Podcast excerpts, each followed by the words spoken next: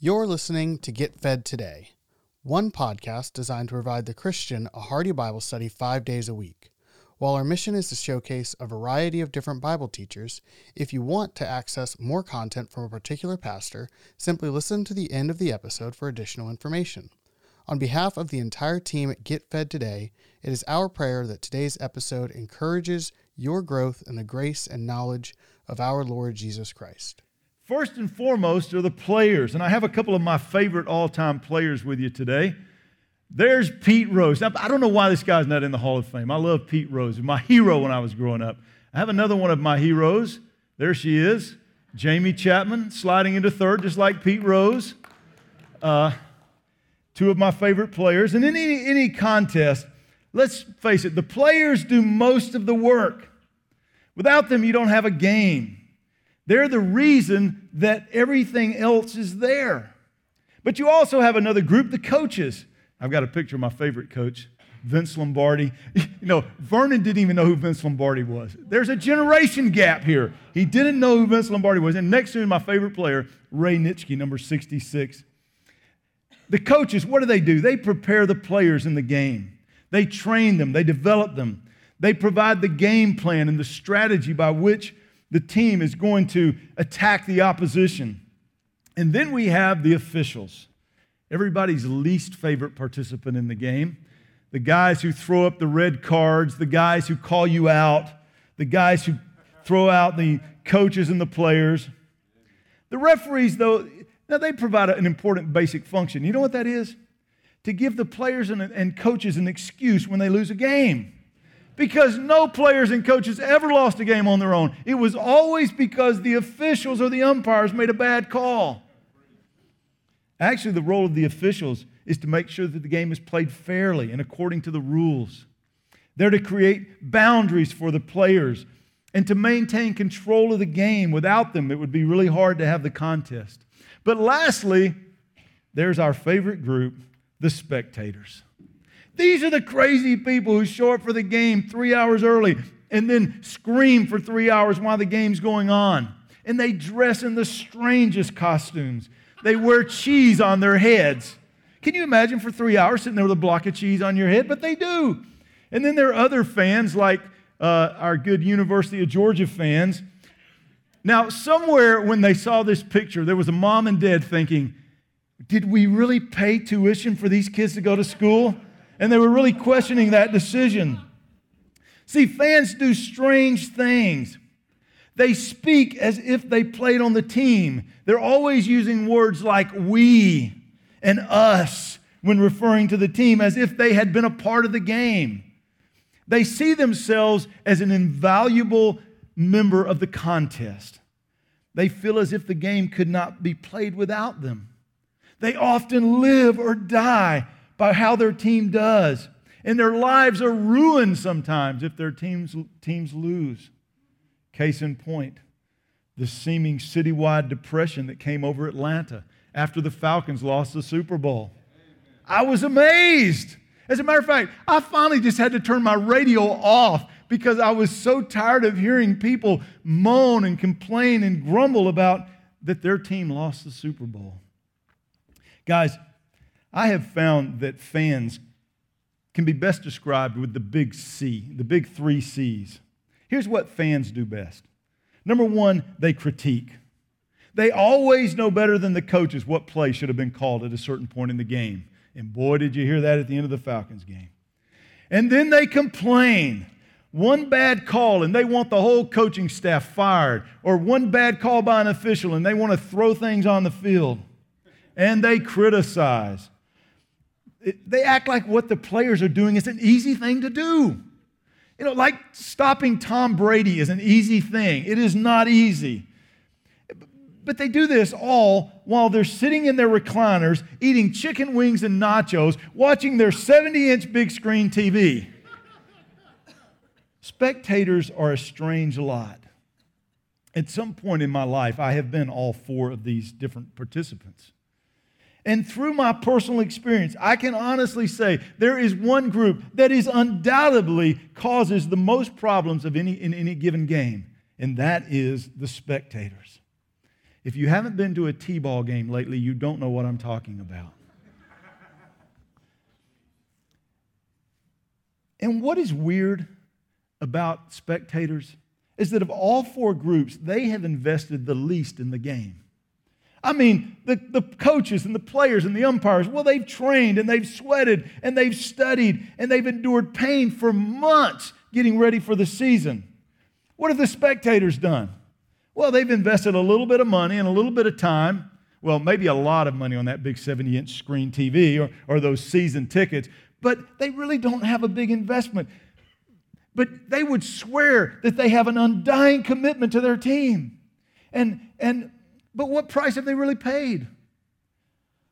Certainly not the kind of price that the coaches and the players and the umpires have paid.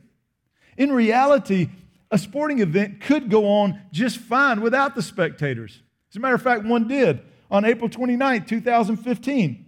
Such a game took place. That day, the Baltimore Orioles beat the Chicago White Sox 8 to 2 in a baseball game played in an empty stadium. The reason it was empty? There had been rioting going on in Baltimore that week, and for safety reasons, the police had not allowed the fans to come to the stadium that day. So there were 45,000 empty seats watching a baseball game. But you know what? Despite the empty stadium, the professional baseball game was successfully played. The bottom line was the spectators, though they add excitement to the game at times, they're not necessary at all for the game to be a success. Now, you may be asking yourself this morning, why all this talk about spectators? Because I am very concerned that Christianity is quickly becoming a spectator sport for many churchgoers. More and more, I sense that people are approaching church and worship and Bible study and even their Christian walk as if they were spectators to it. Many people come to church as a place to be entertained. They come to enjoy some good music on Sunday morning, played by a well rehearsed band. And they expect a dynamic Bible study to make them laugh, to make them smile, or to make them possibly even cry. And of course, a nice beverage along the way will certainly add an inviting touch. Don't misunderstand. Our worship team works really hard to be the best they can be. You know why? Because if they got up here really sloppy, trust me, you would not be able to worship. And our pastors, we do study and prepare for hours because we want to give you quality Bible studies. We don't want to slop through something without really giving it care. We're teaching God's Word. And yes, we even have some really good lattes back in the brook that you can come in. And you know what? If for no other purpose, on those days when the pastor really don't have his best stuff, it keeps you awake. So they serve a purpose. But understand, the offering boxes are not ticket booths where you come in and you purchase a box seat down front or, or cheap seat up in the balcony. These are not stadium seats. This is not a stadium. This room is more like a locker room or a practice facility. Yes, it's a place of worship and it's a place of prayer, but it's also a place of study and preparation. We do everything we do on Sunday morning so that you will walk out of here encouraged and motivated to do what God wants you to do. We work hard so that you'll grow in your faith by being here and that it will help you to do the things that God has called you to do. Last Sunday, we began a series of studies we're calling People Last Forever. Reaching people for Jesus is the most important thing that you and I will accomplish in this life. And of course, last week, Pastor Sandy kicked it off by telling us how proud we should be of the gospel. The gospel. That news is an incredible message. And for the last 2,000 years, it has changed millions upon millions of lives for all eternity. And your life and my life are included in that number. Don't ever forget what your life was like before you came to Jesus. Or if you came to Christ at an early age, don't ever forget what your life might have been had you not given it to Christ. But this week, we're going to examine the role of the church in this mission to reach people with the gospel. Now, we all know that the church is not this building. It's not Calvary Chapel Stone Mountain Incorporated. The church is us, it's the people. We're all members, along with millions and millions of other people around the world. We're members of the body of Christ. We are the church. But this morning, when we speak of the church, I want you to think more in an organizational sense of the word. In other words, what is the role that Calvary Chapel, Stone Mountain as a group plays in reaching our community with the gospel of Christ? What is the real purpose that this group of people are meeting here this morning? Why are we here? Guys, let's look at a few verses this morning and try to answer that question. We'll start in Ephesians chapter 4, verse 7. But to each of us, grace was given according to the measure of Christ's gift. Now, God operates his kingdom with just one currency, and that currency is grace. God will never be a debtor to anyone. We can never earn anything that God has given to us. We don't sit down and demand from God. God gives it to us freely. And God gives his gifts to us expecting nothing in return, and, and, and not because we deserve them, not, not because he looks around and says, Well, who's most deserving in here? Okay, I'm going to give them a gift. Sometimes I have no clue how God chooses to pass out his gifts. As matter, most of the time, I cannot understand. And then I realize it is just simply God's choice. He freely gives as He chooses. And so when you use your gifts that God has given to you, don't get proud about it. Remember that it's a grace gift given to you by a loving Heavenly Father to an undeserving recipient. That's how God measures out His grace and His gifts to us. Look at verse 18. Therefore, He says, When He ascended on high, He led captivity captive and gave gifts to men. Now, here, Paul quotes from Psalm 68, verse 18. In this psalm, David pictures a victorious king returning from battle.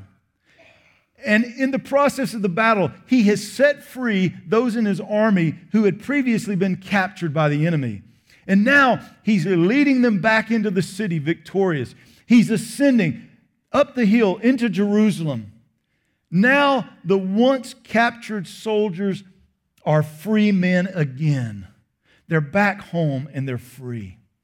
But in Psalm 68, if you go back there and actually read the quote, it then says, And you have received gifts from men. Not given gifts, but you have received gifts. In other words, as the king enters into the city, he is showered with gifts and, and with the praises of his victory as he returns to his capital city. The picture here is of the king walking in and everybody just heaving gifts on him, thankful as a grateful nation. But Paul, under the inspiration of the Holy Spirit, he turns the thought around and he pictures the great King Jesus ascending into that city, but giving gifts as he comes in victorious. See, our God, he needs nothing from men. There's nothing that we can give him that he really needs. And so, what does he do? He turns it around and he showers gifts on us as he enters his kingdom victorious.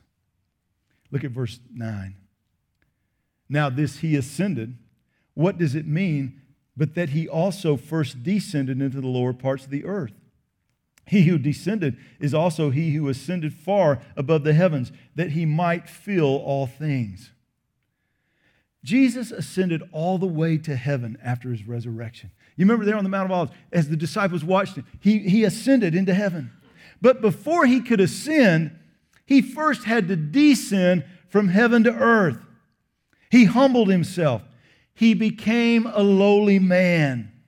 He laid aside his glory and he became one of us. Why? Well, Paul tells us here that he might fill all things. See, on the night before Jesus was crucified, he told his disciples that there was a comforter, the Holy Spirit, wanting to come down, but that that Holy Spirit could not come down until what? Until he went back to heaven. And so when he returned, the Holy Spirit fell on the church and filled all believers, beginning with that 120 there on the day of Pentecost. But since then, for the last 2,000 years, that same Holy Spirit has been falling on people by the millions as they've given their life to Christ. He has filled all believers. But understand, none of this could have happened without Jesus being willing to come low, to become a vulnerable man he had to descend from heaven. He had to leave behind his glory that he might bring this great salvation to a dying world. But now, as a victorious king returning to his heavenly throne, what does he do? He gives gift to men. Specifically, here in the context, Paul is talking about certain gifts that Jesus gave to strengthen and establish his church. This passage is different from 1 Corinthians chapter 12 and Romans chapter 12, where he talks about personal gifts that he's given to individuals. Here, he's talking about specific gifts, special gifts given to specific men in order that they might bless the church as a whole. In verse 11, he tells us what those gifts are. It says, And he himself gave some to be apostles, some prophets, some evangelists and some pastors and teachers. So here, Paul lists out five group of men who each had received a special gifting of the Holy Spirit for a specific purpose. I want us to look at each gift and examine the purpose that he gave them to, to us, to the church. The first group he mentions here are the apostles. If we went back a couple of chapters to Ephesians chapter 2, verses 19 and 20, we'd read this. Now, therefore, you are no longer strangers and foreigners. You guys who've come to Christ, you're no longer strangers and foreigners, but fellow citizens with the saints and members of the household of God, having been built on the foundation of the apostles and prophets, Jesus Christ himself being the chief cornerstone. So the church, the household of God, the church that we're a part of, has been built on three important foundational pieces the apostles, the prophets, and of course, Jesus Christ being the chief cornerstone of the rock upon which all of it is built. Now, in the New Testament, the apostles were a special and unique group of men. They were all specifically chosen and called by Jesus. And they all had to have one thing in common. They all had to have seen the risen Savior. Now, for the 11 who had spent three years with him, their calling actually happened before his death and resurrection, but they all witnessed his resurrection. For the apostle Paul, whom I believe is really the 12th apostle, this happened after Jesus' ascension because there on the road to Damascus, what did Jesus do? Jesus appeared specifically to him so that he would see the risen Savior, so that he would be called personally by Jesus. Today, there are no apostles who meet these qualifications. But there are what we might call little a apostles, comparing them to the big A apostles of the New Testament that Jesus personally chose. I think these would be men and women like missionaries who go to places where the gospel has never been preached. And they serve the same calling as these big A apostles but without some of the same authority and the, some of the same power. Just like the New, their New Testament counterparts, they go into areas of the world and they bring the gospel, areas where there were not churches, areas where the gospel had not been preached, and they go to those places where churches had not existed and they plant them. They do the same thing that the early apostles did. They go out in the world and they plant churches. I think many of the great missionaries of the 17s, 18s, and 1900s were these apostles that Jesus gifted to the church. It's amazing. During this 300 year period of time, this gifted group of missionaries literally took the gospel all over the world. It was amazing. It was an amazing time in church history when Jesus just gifted some people to go out and the gospel went all over the world. Now, the second group is the prophets he speaks of here. These prophets were also a group of men with a special calling and authority in the first century church. They strengthened the church by speaking directly from God to the church in the New Testament, uh, excuse me, to the church before the New Testament was complete. They too were a part of this foundation upon which the church was built. They spoke as if God were speaking to the early church. Today, I think we still have people with the gift of prophecy, but again, not with the same authority and power as these first century prophets who laid the foundation of the church. Yes, I believe there are people today gifted who speak for God by declaring His word in a powerful way in the lives of believers today. No doubt about it. They have a gifting that enables them to preach the word with convicting power. When they speak, churches are corrected. The church is brought to repentance, just as they did in the early church. They have a correcting and a redirecting effect on the body of Christ. That's what the prophets do. They correct and they redirect the church. I would say, if we looked at church history, men like Martin Luther, and other great reformers were prophets to the body of Christ.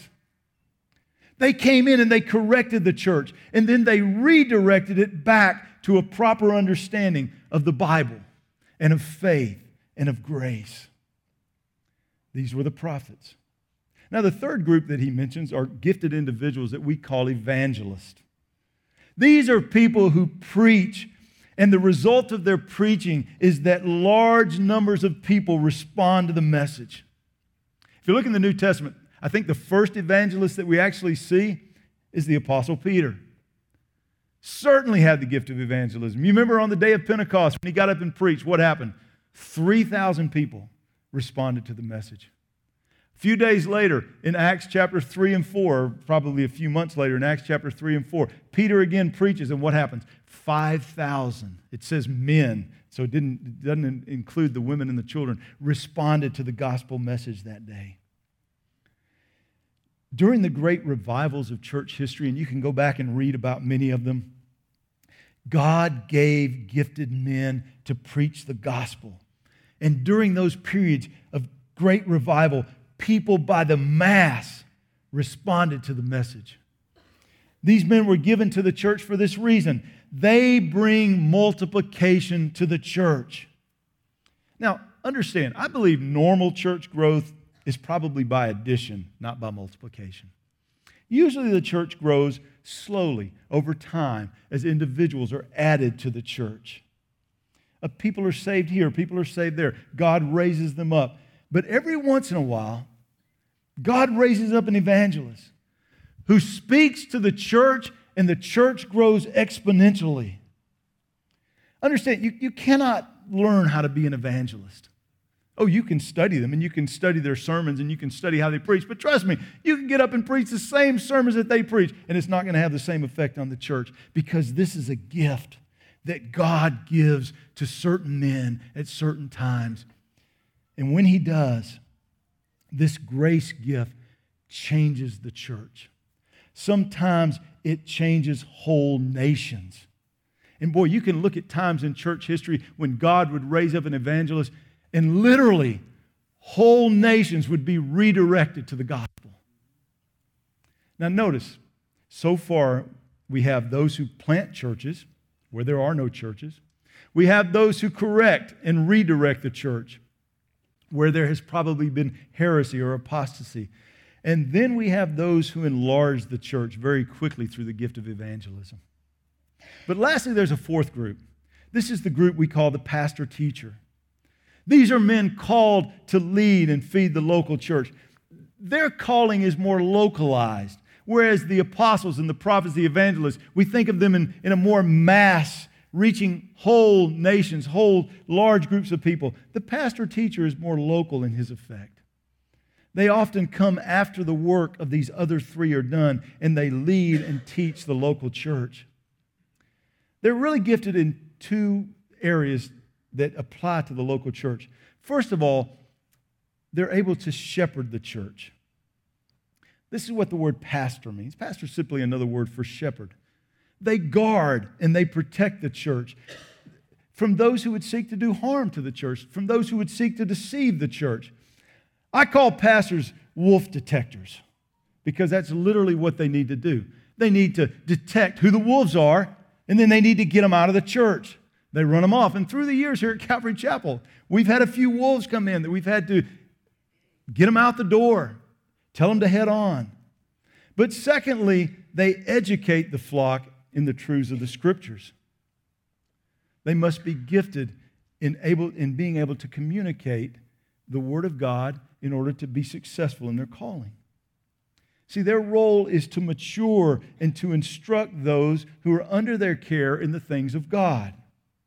They're not evangelists. Their job is not to get up every Sunday morning and preach the gospel to a group of people who all know the gospel, who've all accepted the gospel. No, that is not the role of the pastor teacher. His role is to teach the Bible to you, to help you grow in your faith, so that you might go out and teach the gospel and preach the gospel. Guys,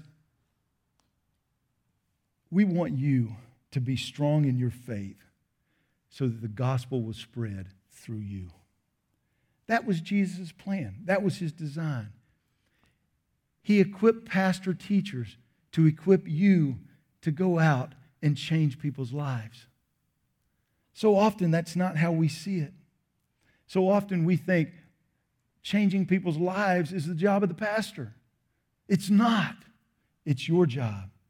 So let's look at what Jesus has provided for his church. He's laid its foundation with the apostles and the prophets, and of course, the death and resurrection of Jesus, which is the chief cornerstone. Then he's gifted it with four groups that come to plant and to grow and to rebuke and to multiply and mature the church. And he did all of this for a reason. So here's the big question for us this morning What was that reason? Why did we just spend 15 minutes talking about these gifted men? Because he gave them for a reason. And, and the answer to that question is what we're here for today. First of all, he did not give these gifted men to the church so that you and I could sit in the stands and be spectators. He didn't do it so that we could come in here on Sunday morning and have a pep rally and pull for our team. That's not why he did it at all. Jesus gave these gifts to the church so that you and I would get in the game. When I played football in high school, I have a photo that I want to show you that I actually did play. There I was, number six. Now, hey, have you got hair like that, buddy? That, you know what they called me in high school? They called me helmet head because they said, man, your hair looks like a helmet that you just put on. And it did. But I'm proud of that hair. But yeah, I should be proud of that hair. Hey, you know what? When you show up for football the first day of summer camp, you know what they do? They begin to issue you equipment.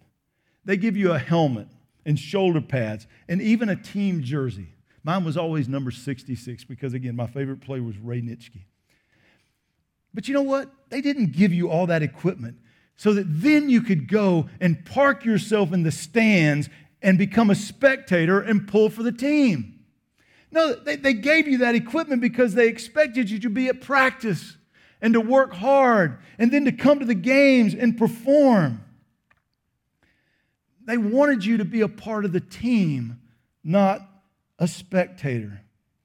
Now, you're going to have to excuse all the sports metaphors this morning, but trust me, the Apostle Paul used them, so I felt the freedom to use them as well. Look, Jesus and Pastor Sandy, and the rest of our staff here, we invest in your life with the same hope and the same expectation. And that is that we are wanting to see you get in the game. Now, what does that mean? What, what do you mean, to get in the game? What does that mean when we're talking about Christianity? Well, the answer is found in verse 12. Why, how do we get in the game? Well, Paul tells us that Jesus gave these gifts for the equipping of the saints for the work of ministry, for the edifying of the body of Christ. Jesus gave these gifted folks to the church so that the saints, who's that? That's us, we're the saints, could be equipped to do the work of ministry. In other words, to get us in the game. That's what it means to get in the game. It means to do the work of ministry. Now, that raises another question. Well, what is the work of ministry? I think to answer that question, we need to look back. We simply look back to the gifted people that Jesus gave to the church. Because you know what, first and foremost, they did? The work of ministry. They just did it on a larger scale. But look, the apostles, what did they do? They went to the unchurched. They were sent out by Jesus to go where there was no church. What did the prophets do? They keep the church on the right path. They declare God's truth in order to correct the church. The evangelists, well, they go out and they preach the gospel in ways that draws unsaved people in large numbers to the church. And then the pastor teachers, well, they mature and they care for those who are saved and who become disciples of Jesus. And I'm going to suggest to you this morning that all of this, all together in a package, is the work of ministry. These men did it on a, a macro level, they did it to the church as a whole. They laid the foundation for the church, they established the church as a whole. But then every church member is to do these same things on a micro level as individuals. Think about it. The apostles and missionaries, they go to far off lands to seek out and, and reach strangers that have no understanding of the gospel, of the good news of Jesus. What do you and I do? We go to far off workplaces and far off neighborhoods, and we seek out and reach out to strangers, and we befriend them, and we identify them. And then, as God gives us opportunity, what do we do? We introduce them to Jesus. What about the prophets? They correct the wayward church. You know what? You guys are often called and placed in positions where you need to correct a brother or sister in Christ, a friend who following the Lord, but, but they've gotten astray and they've gotten off into sin. And, and God calls you to be a prophet in their life, to come to them and to correct them and to redirect them in their walk with the Lord. Of course, the evangelists share the gospel in a compelling way to the lost world. And you know what? God has called you to go to your world and share the gospel to your lost friends. Now, it's not going to usually be done by preaching to them. A lot of us make that mistake. We think we got to preach to our friends. Most of the sharing of the gospel that takes place out there in your world is going to be done in simple conversation. It's going to be done around a, a lunchroom table. It's going to be done at a work desk where somebody turns to you and starts to tell you about their problems and the struggles they're having. And then God opens up a door for you just to simply turn and to say, hey, you know what? Let me tell you what changed my life. And you share the gospel. You become an evangelist to that person. And of course, the pastor teacher, he helps mature the church often you're going to be placed in situations where you're going to be around a young believer in the workplace, in the neighborhood, maybe here at church, and God is going to say to you, hey, they need your help. Hey, Pastor Sandy, Pastor James can't help them, but you can. Because we may never know of their need. We may never know of the questions that they have but God places you in their lives. And all that God wants you to do is to share the simple truths that you know that God has taught you from coming in on Sunday morning. And so, what is the work of ministry? Four things it's seeking, it's correcting, it's sharing, and it's discipling. This is the work of ministry. And your pastors invest every week in your life in order to equip you to do these things. We don't teach you the Bible so that you can win Bible trivia with your friend's house on Friday night. Now, I got to tell you, I used to be really good at Bible trivia. And I used to humiliate my children because I could just whoop them so bad. Isn't that strange to think that? We teach you to prepare you. We want to shepherd you so that you can counsel and so that you can reach out and care for your friends that don't know the Lord. Ooh, I used that word, didn't I? Counsel. Ooh, I can't counsel. Why not? Why not? When a friend comes to you who begins to share a problem at work of something that's going on in their life, and you know the answer. You've got some good advice that you heard in a Bible study. And you sit down and say, You know, I, I know about your problem. As a matter of fact, I've had that problem before, and here's how God helped me through it. You know, God calls you to do that. Listen, if the only work of ministry that happens goes on here on Sunday morning, we will never have any kind of large effect on our community. We'll never reach your neighborhood, probably. But here's the problem many people here today, this is, that is exactly what you thought the work of ministry should be. It should be the pastors coming in on Sunday morning and ministering to you. And that's the work of ministry. That's what, that's what many people think. You go to church, you give an offering, you worship for an hour, you pray. But you believe that the work of ministry is then the job of the pastors and the elders of the church. Let me say to you, no, no, that is not the work. That is what Satan wants you to think. He wants you to believe that you can't do any of these things. He wants you to feel ill equipped and unprepared to share your faith with anyone. But you're not. Most of you know your Bible really well. And you know what you do know? You know how Jesus changed your life. And it's not hard to tell a story.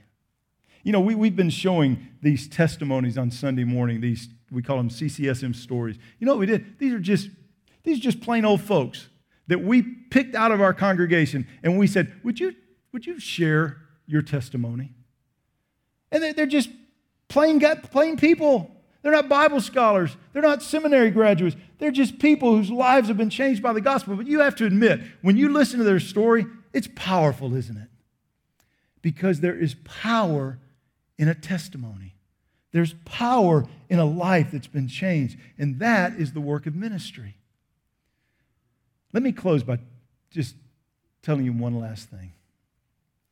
I believe Satan has been hard at work for the last 2,000 years to turn the church into a spectator sport. He's done this by tr- trying to develop a hierarchy and a division between church leadership and the people. He has caused the church to come up with elaborate systems of worship whereby the, the pastor or the priest puts on a show and the people watch. He's even deceived church leaders into wearing strange costumes that separate themselves from the people. You know, hats and robes and, and things that normal people don't wear. And yet we put them on. Expensive suits that we really can't afford to buy. Sometimes we buy them because why? We want to look different. We, Satan's even convinced pastors, you know, to get up on their stages and sit in thrones or big cushy chairs that are different from the ones you're sitting in because Satan wants you to, hey, we're different. Satan has done a lot of things to say to you, this is the special people, these are the equipped people, and you're not. You're just the normal people. Why has Satan worked so hard to do this? Why has he created this environment in the church? He's done it to create the illusion that the work of ministry takes special guys who dress weird and who sit in big chairs up on stage. And you know what? He has successfully done that to a large degree. And people sit out in the congregation and they go, Well, that's not me. I could never do what they do. Guys, church leaders are no different from you. You know why we dress like this on Sunday morning? Because we want to look like you. And if you know me, and if you know Pastor Sandy, and if you know Pastor Brett, and if you know Pastor Matt, you know that we are no different from you. We have the same struggles you have. We deal with the same issues you deal with. The only difference is we have a slightly different calling on our life, a slightly different role. But both of us are called to do the work of ministry. But I believe Satan has been very successful in turning Christianity into a spectator sport. He's deceived us. You want to know if, if you're a spectator this morning? You're probably really good at the big C3s. You're really good at critiquing what goes on here. You're really good at second guessing what the, what the leadership does. You're really good at complaining about the decisions that are made. And you're really good at criticizing. You know, you may be stacking up a few criticisms this morning, and, and a lot of them are probably warranted. But see, that's when we know we're a spectator, when we think that way. Because participants don't think like spectators. The players, the coaches, even the referees and umpires, they don't think like spectators because they're not spectators. They're involved in the game, they're involved in the struggle, they're involved in the war. And yes, in a lot of ways, we're involved in a war. It's a spiritual war, but it's a war nonetheless. And so, my challenge to you this morning is to stop spectating. I want you to get in the game. I want you to start seeing that the work of ministry is what God has called you to do in your little corner of the world, your far off workplace, your neighborhood, your family. Because understand this neither myself nor Pastor Sandy or anybody else on our staff or any of our elders will probably ever be able to affect the people in your world. At least not to the large degree that you will be able to. As a matter of fact, you might be the only person in that world that can bring the gospel to it, that can bring God's word to it, that can bring God's truth to it. May God help us to busy ourselves with the work of ministry. You're here. Most of you are here every week, getting equipped, getting prepared. Now, go play the game, answer the call. That's what we're doing, what we're doing for, to get you ready. Thank you for listening to Get Fed Today. Today's sermon comes from Pastor James Chapman. If you enjoy the message, you can access more Pastor James' teaching ministry by visiting calvarycsm.org.